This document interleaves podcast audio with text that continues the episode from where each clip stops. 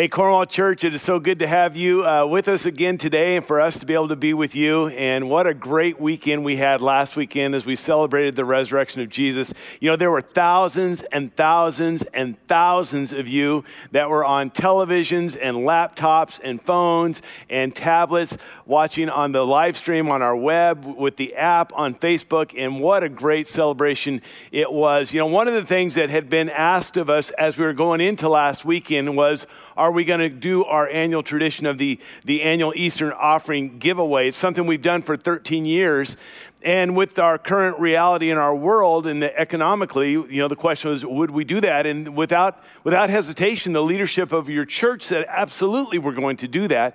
And we didn't know. We didn't know what kind of response it would be. We know that you are a very generous church, but with things as they are, we just weren't sure.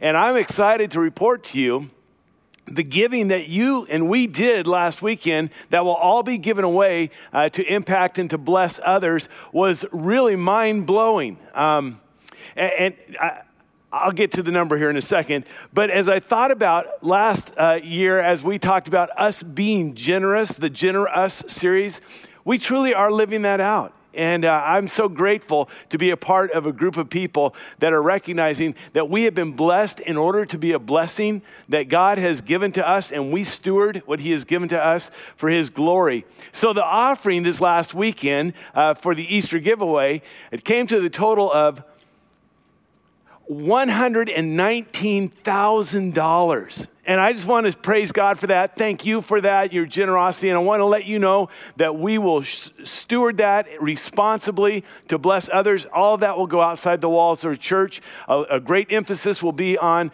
the whole COVID um, recovery and relief efforts, but also ways that God can use that to impact the world. Such a great thing. And also, as Brian mentioned, after my sermon, I gave people a chance to respond uh, to be able to live in the reality of the resurrection, to live in a forgiven way with a living hope and the power of the resurrection for life and for eternity. And 136 of you clicked on that button. And again, just want to remind you if that was one of you, if you were one of those, we would love for you to join the starting point. You can click on that just right off to the right hand side in the chat to, to be a part of that. Here's the cool thing about Starting Point this time. Since it's online, it doesn't matter if you're from Whatcom County, Skagit County, Boca Raton, Belize, if you're from Zimbabwe, you can be a part of this class all together. And we'd love to have you be a part of that. And I want you to know as well if you click that button, Your pastors and your elders and others have been praying for you this week. We have been celebrating with you. We're praising God for you, and we want to see your life flourish in Jesus Christ. And I wonder, before we go any further, if we could just pause and thank God for his greatness and his faithfulness this last week. Father, you are so incredibly good. And your grace and your mercy that would cause you to so generously send your son that we could live, that we celebrated the resurrection last weekend.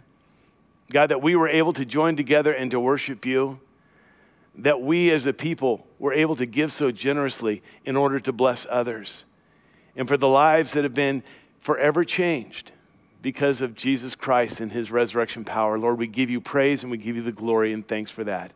And we pray this in your wonderful name.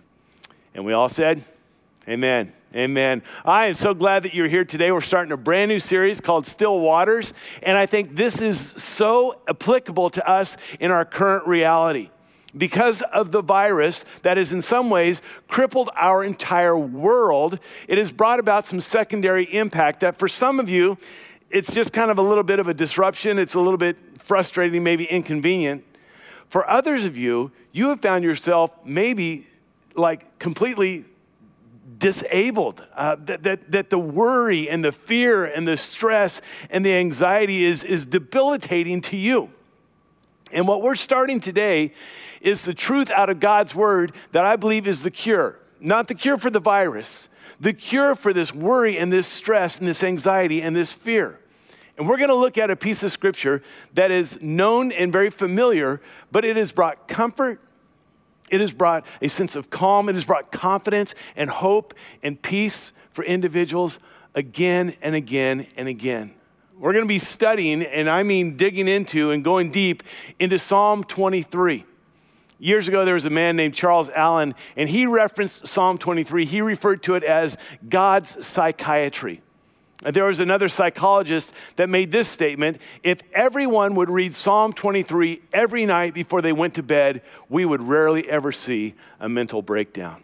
And here's my concern, and here's my fear, because so many of you are familiar with this, that the familiarity of Psalm 23 would in some way anesthetize us, inoculate us from the power and the impact of these words. So here's what I'm inviting you to do I'm inviting you to join me and our pastors and our church as we immerse ourselves in this psalm once again. As we dig into it, I'm inviting you on this journey because we're going to spend the next six or seven weeks on this.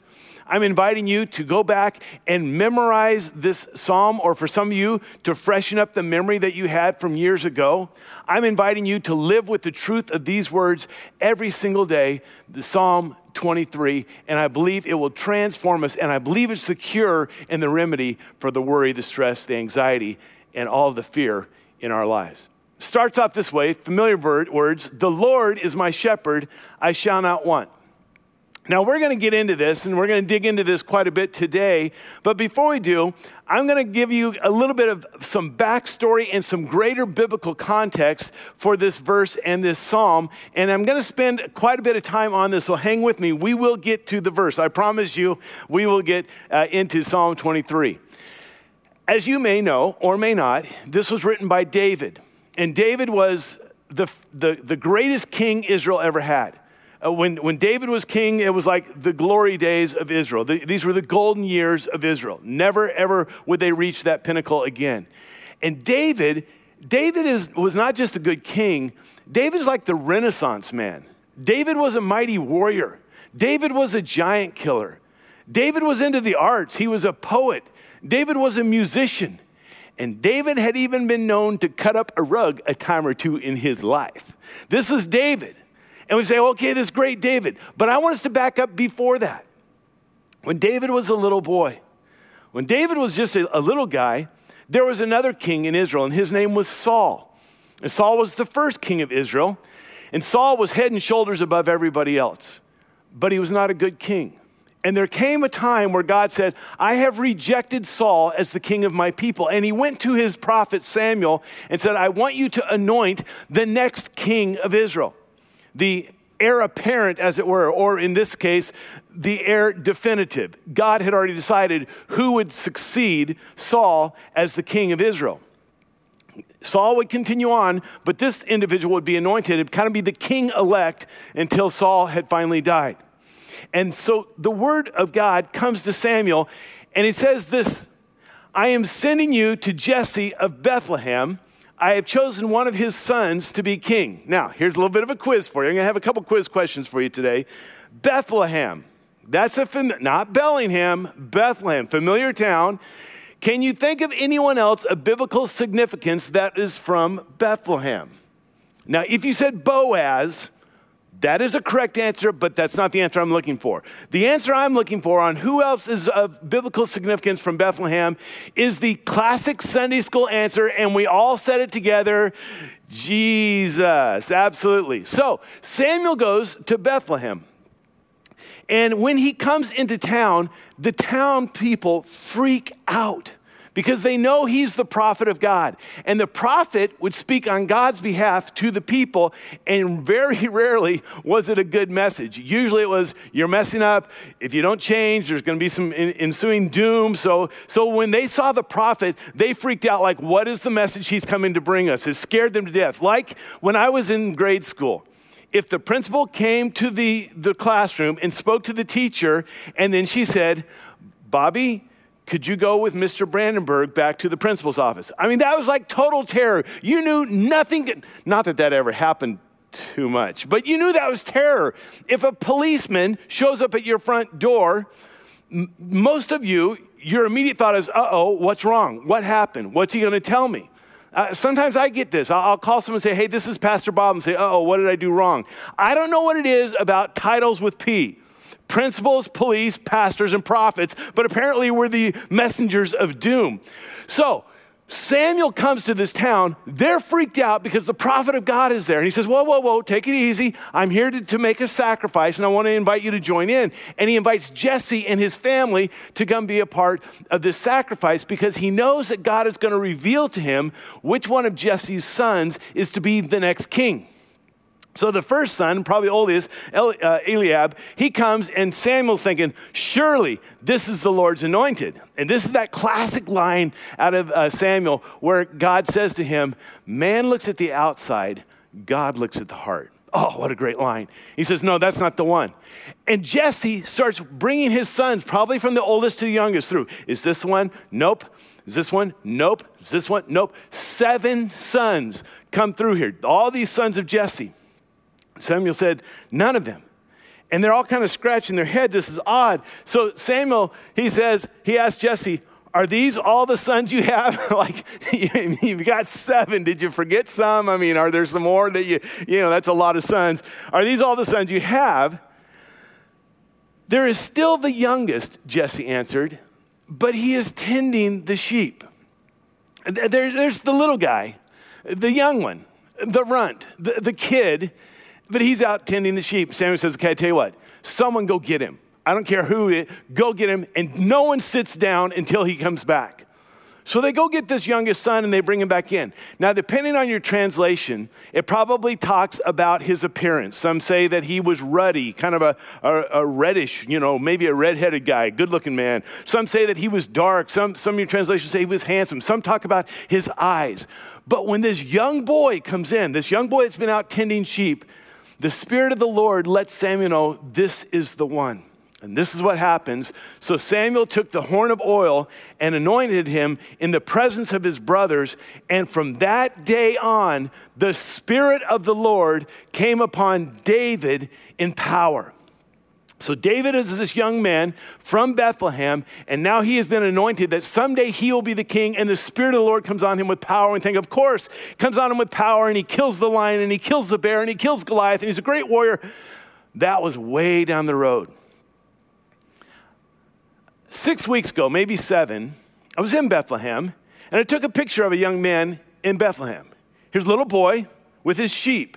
And the reason I took this is because this little guy, uh, young man, is probably 13, 14 years of age.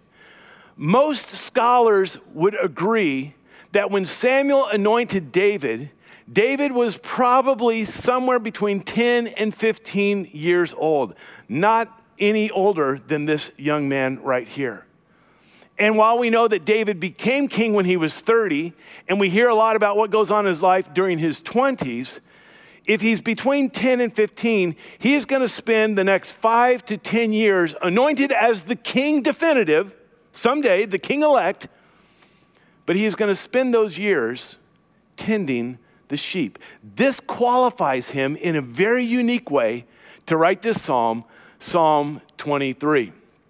But what we find is when he writes the psalm, and no one knows how old he was when he wrote it, probably later in life.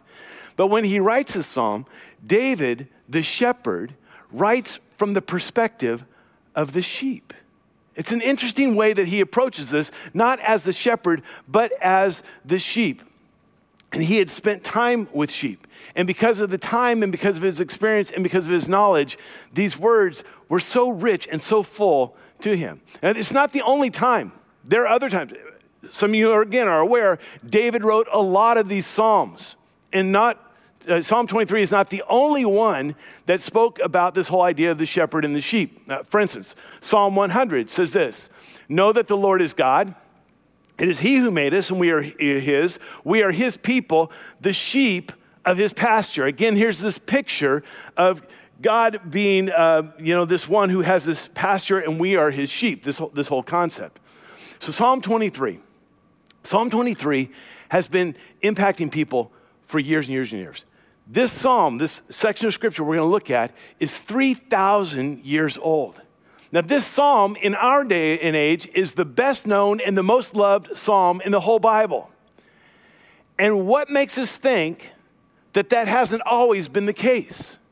Maybe the reason it's so meaningful to us is because it's been so meaningful to people throughout the centuries, throughout the millennia. That maybe this was the favorite psalm of the prophets. Maybe this was the favorite psalm of the disciples.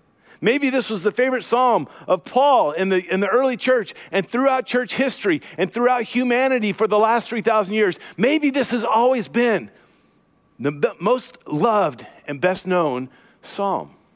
And here's what's interesting about it is that this psalm only has six verses and 113 words. Now, depending on your translation, some might have up to 115, so don't get technical on me. Six verses, 113 words. You know, right now, with our, our current situation, um, there was given this thing called the CARES Act, the Coronavirus Aid, Relief, and Economic Securities Act. That's what CARES stands for. The CARES Act, I went on an NPR uh, website and you can read it in its entirety. I did not because it is 880 pages long.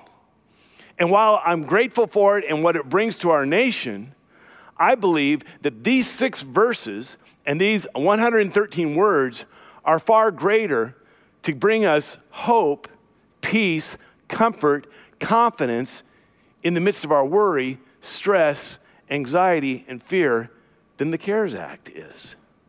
Because while it's just a few verses and just 113 words, it is inexhaustible in its significance. This little psalm is like this deep well that we can draw deeply from with just these refreshing, life giving waters that we can drink of over and over again. And that's what I want us to do. I want us to dig deeply into this well. Now, in, in the psalm, uh, is the, the whole idea of a, a relationship between a shepherd and his sheep. What's interesting in the Bible is that the top two pictures that God uses to communicate his, uh, his identity and his relationship with us, the first one is as a father. That's why Jesus said, Our Father who art in heaven. The second one is as a shepherd. The relationship of a father to a son, and the relationship of a shepherd to his sheep and to understand that, that relationship. Now, using the sheep shepherd analogy or, or uh, comparison is not original to David and it's not exclusive to David. You find this throughout the pages of Scripture. Back, hang with me, we're still, we're still in this context. We're going to get to it, okay? Back up 800 years, Genesis chapter 48, I believe. Jacob, the old man Jacob, is getting ready to die. He's also known as Israel. he has these 12 sons, and one of his sons is Joseph. And Joseph has two sons, uh, uh, Manasseh and, and, Ephraim, and he's getting ready to die. And, and Joseph brings his two boys before old man Jacob, and Jacob crosses his arms to bless them. And in this blessing, he says these words May the God, and here's, here you see it for, the, for, for way back, may the God who has been my shepherd all of my life, even to these days, bless these boys. So even old Jacob is talking about God being his shepherd. And then, of course, David writes about it. And then 400 years after David, Ezekiel the prophet comes, and if you read Ezekiel chapter 34, which is a great chapter, it's a great companion chapter for, for uh, Psalm 23, you just see this picture again and again and again. In Ezekiel 34, it says, For this is what the sovereign Lord says I myself will search for my sheep and look after them. And over and over again throughout Ezekiel 34, you just see how God is the shepherd and how he's going after his sheep and the relationship there. What's interesting is that at uh, about verse 23, Ezekiel gives us prophecy about one shepherd. Look at this. I will place over them one shepherd, my servant David, and he will tend them he will tend them and be their shepherd. Now, if you just think, oh, well, of course, he's talking about David. No, no, no. David died 400 years before this was written. He's talking about someone else, one shepherd, but why would he say, my servant David? Well, let me just quickly explain that, and we're getting there, okay? That when they understood David was the Davidic line, the, the, the lineage of David, the house of David, that it would be from David's bloodline that the Messiah would come someday, the one shepherd. Someday there would come a Messiah, and he would be of the line of David. He would be uh, from this Davidic line, he would, he would be um, a son of David. So he talks about this one shepherd. All right. Now, real quick, going to have a little quiz, and, and, I'm to give you multiple choice, so it should be easy, and you can just say it out loud right there in your living room or in your bedroom or wherever you are. So it's a Christmas quiz. There's three questions on it. According to Luke chapter 2, here we go. According to Luke chapter 2, in the, the first year that Quirinius was governor of Syria, Caesar Augustus decided that there would be a census taken in the whole Roman Empire. Joseph, who is betrothed or pledged to be married to Mary, leaves Nazareth for this census and goes to, question number one, to which town? Jerusalem, Bellingham, Bethlehem, or Lynden? All right, go ahead and say your answer. All right, if you said Bethlehem, you, you got a point. Great, you're doing great. So Joseph goes with his, uh, his betrothed, Mary, from Nazareth to Bethlehem. Why does he go? Is it because he is of the lineage of the house of the line of David Hasselhoff, David the son of Jesse, or Davy Jones? Go ahead and answer your question. If you said David, the son of Jesse, you're yet again correct. And third question, while they are there, it came time for Mary to have a child, and she gives birth to her son, a firstborn, a son. She wraps him in swaddling clothes and places him in the manger. They give him the name A, Tiglath-Pileser, B, Jesus, three, Kip. All right, answers? Jesus. Okay, now this is going somewhere. Hang in there with me. This is going somewhere. So now, what we have, according to Luke chapter 2, and according to the quiz we just took, we have Jesus who is born in Bethlehem and comes from the line of David. In John chapter 7, they said, Does not the scripture say that the Christ, the Messiah, will come from David's family and from Bethlehem, the town where David lived? Okay, so now we have this concept of God being a shepherd clear back to Jacob in, in Genesis uh, chapter 48. We have David talking about, it, and that's what we're going to study here in just a minute. We have Ezekiel 400 years later talking about God being this shepherd and prophesying that there would be one shepherd that would come. And then we see that it's this. So we think, okay, we've got all this Old Testament, you know, we've got the, the, the history books, we've got the prophecies, we've, we've got the, the wisdom literature, and, and we've also got Christmas. What are we missing? Easter. Easter, that was last week. Hebrews chapter 10. Hebrews chapter 13 says, May the God of peace, who through the blood of the eternal covenant brought back from the dead, now we got Easter thrown in here, our Lord Jesus, that great shepherd of the sheep. Okay, I, know, a lot of background, a lot of context.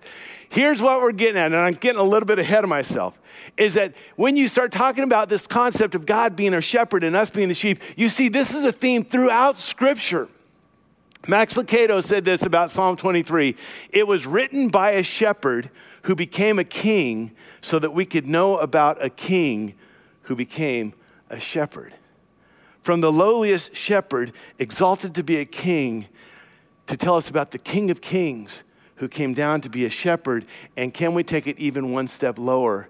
Became the Lamb of God who takes away the sins of the world introduction finished. All right, so let's get into it. Psalm 23, verse 1, starts off this way The Lord is my shepherd. Now, in this series, we're going to go verse by verse, like, like one verse per week verse by verse. In fact, today, in uh, the next few minutes, I want to go word by word on this opening phrase, the Lord is my shepherd, because long before he ever gets into anything, before the what, he addresses the who. David addresses the who when he says the Lord. And I don't want to spend a lot of time on this because I've referenced it several times if you've been with us, even in the last few weeks. I've talked about when you see in your Bible, Lord with all caps, it's not a title, it's his name. It's the, in fact, originally it was just four letters with no vowels. It was just four consonants. Yod, He, Vav, He. It was, it's the word that we get um, Yahweh from. It's from, from when, when Moses was there before the burning bush. And again, we're going to get into this a lot this summer when we study, uh, study Moses and his life. But it's the very name of God. And what it means is it's kind of this idea of, of, of being, to be, to, to cause to be. Um, it's been translated I am, or I am that I am. I am this the, the self sufficient one, the self sustaining one, the, the one that is the source of all things. I cause things to be because I am. I am. Years ago, and many of you are not old enough to remember this, I'm actually not old enough to remember this. Years ago, Doris Day sang this song, and I'm not going to sing it for you. Que sera, sera. Whatever will be, will be. It was the precursor to whatever, whatever will be, will be. We, we, we have no control, we don't know. And, and, some of you would say, hey, it is what it is. Just accept it, it is what it is. Well, God comes along, He says, it's not a que sera sera, and it's not it is what it is. I am that I am. And David starts off with this. And he said, let's be really clear who we're talking about here. And in the Bible, when you, when you talk about God, the great I am, this unlimited one, this all powerful one, you just see that this is the God who is within himself complete and, and is the source and the sustainer of all things. I love this in Jeremiah where it says, Ah, sovereign Lord. And there it is again. And sovereign. We just talked about that a couple weeks ago. Ah, sovereign Lord. You have made the heavens and the earth by your great power and outstretched arm. Nothing is too hard for you. So David just starts off this song and says, Hey, let's be really clear who we're talking about. We're talking about the sovereign Lord who is unlimited, who is all powerful. And that gives him all the credentials necessary to follow him, to submit to him, to surrender to him, to worship him. And one author said this in these opening words, the Lord. The psalmist spends the next 113, 111 words explaining the first two the Lord, and then two little letters is. Not was, not will be, but is. The Lord is.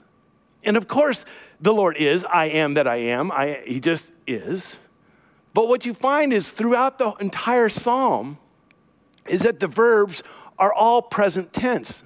And now, this is important in this case when it's talking about the Lord is, it's talking about the God who's the same yesterday, today, forever, the God who, is, who never changes, the, the one who is the immutable God that, that he just is.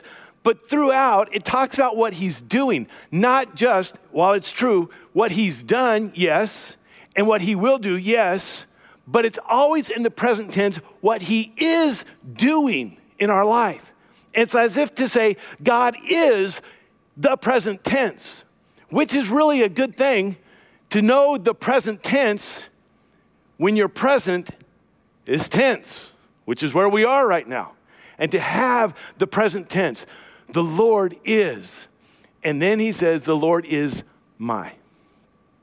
And so it's not just present, it's present and personal.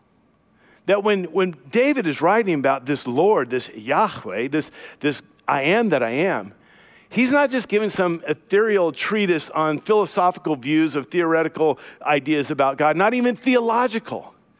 He's saying this is very personal. I mean, you look at the personal pronouns in this psalm I, me, my. 17 times he uses personal pronouns in six verses. 17 times he comes back to this. And he starts off with this possessive personal pronoun The Lord is my. And it's not a possessive like, I own the Lord, or, or you know, I command the Lord. It's not like he's saying, the Lord, Yahweh, belongs to me and I control him. No, what he's saying is this because no one can own and control God. He says, God doesn't belong to me. I belong to him because he controls everything. He's saying it's who he is and it's whose I am. Who he is, Yahweh, and whose I am, that I am his because he is Lord God Almighty, controller of all things. Now, Louie Giglio wrote a book has kind of a cool little play on words. The title of the book is this I am not, but I know I am. I am not, but I know I am. That's whose I am. You know, years ago, when our girls were little, we used to take them up into Canada, um, back when you could cross the border uh, for frivolous reasons, like going to the water park. And so we'd go up to this water park, and, um, and we'd be swimming and going on the water slides and different things. And, and I would jump off the diving board and do a preacher seat, which I think makes a bigger splash than a cannonball or uh, a jackknife.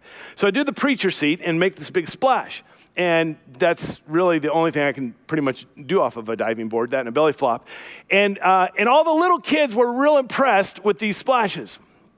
So I went up and got on the board, and I did another one of these, and I swam over to the side, and my daughter, Alyssa, who was maybe eight, nine years old at the time, she said, Hey, Dad, when you got up on the diving board, all these kids said, Hey, watch this guy, watch his splash. And I looked at him and I said, That's my dad. That's my dad. That's right, sweetie. Who's your daddy? That's right. I'm the big splasher, the pastor of disaster. I splashed the big one. So I, she was like, that's my dad.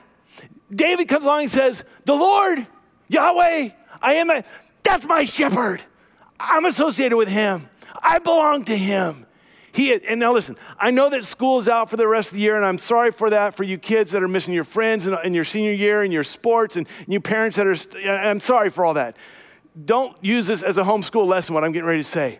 When we recognize that the Lord is my, it's like saying, I is his. I know, I know, horrible English, bad, bad grammar. I is his. And this is my prayer for you and me, for our whole church, for anyone watching right now. This is my prayer is that we would be gripped by the conviction of this relational connection we have with the Almighty God. Because He is the present tense in our present tense nature. And He is God. And in whose we are, I is His. So He says, The Lord, Yahweh, is present tense, my personal shepherd. Now, he's not just using picturesque language thinking this would be a great way to kind of put this together. No, no, no. Remember, he has spent years, maybe more than a decade, as a shepherd. And when he says, The Lord is my shepherd, there are so many thoughts, so many parallels. What an illustration, what a picture. Because he remembers watching sheep and caring for sheep. and protecting the sheep and providing for the sheep. He knew what the sheep needed. And he personally took responsibility for the sheep's health, for their well being, for their very life. And he just sees this picture of how God does that for us. And he remembers that the sheep looked to him because they needed him and they trusted him and they followed him. And as he who spent years as a shepherd begins to say, The Lord is my shepherd, there are so many truths, so many ideas, so many truths about God being our shepherd that I belong to Him, I trust Him, I need Him. He protects me, He cares for me, He takes personal responsibility for my well being. The Lord is my shepherd. I am so grateful that He said, The Lord is my shepherd, that He's a shepherd and not a cowboy. Now, no, no disrespect for those of you who've got big belt buckles and boots and Skoal dipping, pickup truck driving, whatever. Good on you. But a cowboy, they're gonna rope, they're gonna wrestle, they're gonna wrangle, they're gonna crack a whip, they're gonna herd the cattle, they got a cattle prod, they're gonna hog tie you and brand you, head them up, move them out, rawhide, ha! I'm glad he didn't say, The Lord is my cowboy. The Lord is my shepherd. In Isaiah chapter 40, what a beautiful, beautiful chapter about God and his magnitude, God and his unlimited nature, God and his sovereignty, God and his control, God over all things. In Isaiah chapter 40, verse 10, it talks about how the sovereign one comes with power in his strong arm. This God who is strong and powerful. And then in verse 11, it says, He tends his flock like a shepherd. He gathers the lambs in his arms and carries them close to his heart. He gently leads those that have young. Wow. What a tender, caring, gentle shepherd God is. That he would carry and he would lead and he would gently be there for his sheep. You know, I mentioned in Ezekiel this prophecy that there would be one shepherd that would come from the line of David. And Jesus came, and he knew that, that was him. And in John chapter 10, again, most of John chapter 10 is another great parallel to Psalm uh, 23 because Jesus talks a lot about this whole idea about the shepherd and the sheep. But in John chapter 10, verse 3, Jesus says, He calls His own sheep by name and leads them out. When He has brought out all His own, He goes on ahead of them, and His sheep follow Him because they know His voice. No crack in the whip, no cattle prod, no hit them up, hit, round them up cowboy stuff and calls him by name. And with a familiar voice, he just walks and leads them. And they follow. That lead thing we're going to talk about over the next couple weeks, where he leads us into, uh, into green pastures and leads us into the path of righteousness. His familiar voice just calls us by name and leads us out, not as a cowboy. You know what's interesting is that I believe, as best as I can recall, every single funeral, memorial service, and graveside, service I've ever done, I've read Psalm 23 at. It's just, it's a psalm that brings healing and comfort and hope for those who are grieving and the sorrow and the loss in the valley of the shadow of death. It, it, it's, and so often, it can be that Psalm 23 is somehow connected with and affiliated with death because we always hear it at funerals. And it's beautiful. I will continue to do that. But what I love is that in John 10, when Jesus is talking about this whole relationship of the sheep and the shepherd, he's not talking about death. He's actually talking about life.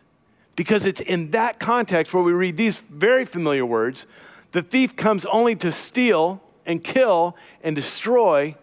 I have come that they may have life and have it to the full. life with the shepherd. That's the full life. That's the best life. And he says, And I've come that you would have that life because I am the shepherd. And in case you're wondering, in case there's any doubt, he says this I am the good shepherd. Good. So good, in fact, that he would tell a story if there were a, a hundred sheep and one of them went missing, I, I wouldn't just let that one go. I would leave those 99 because I care for every sheep, for every one individually. And let me prove it to you. I'm the good shepherd, and the good shepherd lays down his life for the sheep, which is exactly what Jesus did when he died on the cross so that we could have life. The perfect Lamb of God was sacrificed, slain, laid down his life so that we, his sheep, could have a relationship with the Good Shepherd. In verse 14, he says, I am the Good Shepherd. He repeats it I know my sheep, and my sheep know me. I know my sheep, he says. I created them. I chose them. I called them by name. I purchased them, redeemed them with my own blood. I know my sheep. I know their wants and I know their needs. I know what they're capable of. I know their vulnerabilities. I know their propensities and I know their value. I know my sheep. I guess my bigger question for us is do we know our shepherd? He knows us, but do we know him?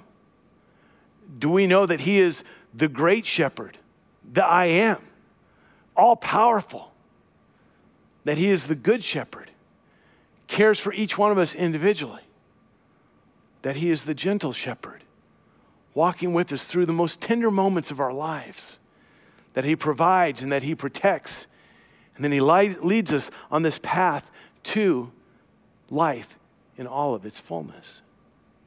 You see, these five words, the Lord is my shepherd, are so full. And if we could own those words, understand those words, be gripped by those words, let those words seep into our minds. That is one of the best remedies and cures for worry and stress and anxiety and fear that there is. And when we understand those words, the Lord is my shepherd, then we can say, I shall not want.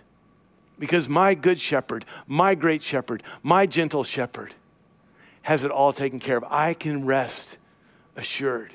I have security. I have confidence in him. And the Lord is my shepherd, I shall not want. When I own that, then I can be content in my shepherd's care, knowing that He is in control, not only of my life, but of this world. He's the great I am. And He calls me by name, and He leads me through life.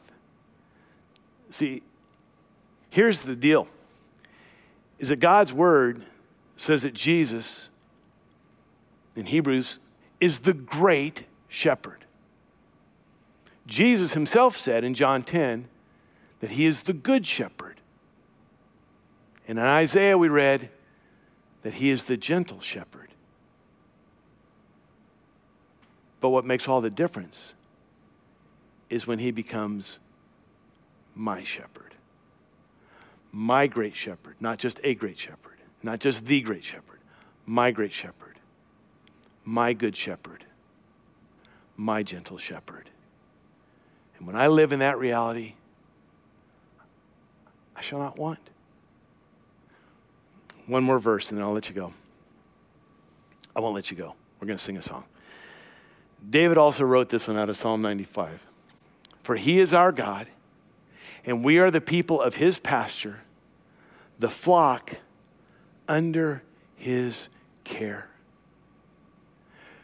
If you want to be under the care of someone that will really bring peace, confidence, hope, it's under the care of the great, good, gentle shepherd. And so I'm asking would you begin immersing yourself in this truth? Would you read Psalm 23 every single day? Would you be willing to memorize or rememorize Psalm 23? It's, it's on the notes, it's at the bottom of the notes there. And live with that every single day and let that truth and journey with us as we dig into the depth, which is the cure for our anxiety, our present tense God, who He is, whose we are in Him. So memorize that and let that be a part of your life. The Lord is my shepherd, I shall not want. He makes me lie down in green pastures, He leads me by still waters, He restores my soul. He guides me in paths of righteousness for His name's sake. And even though I walk through the valley of the shadow of death, I will fear no evil, for you are with me. Your rod and your staff, they comfort me. You prepare a table before me in the presence of my enemies. You anoint my head with oil, my cup overflows. Surely, goodness and mercy will follow me all the days of my life, and I will dwell in the house of the Lord forever.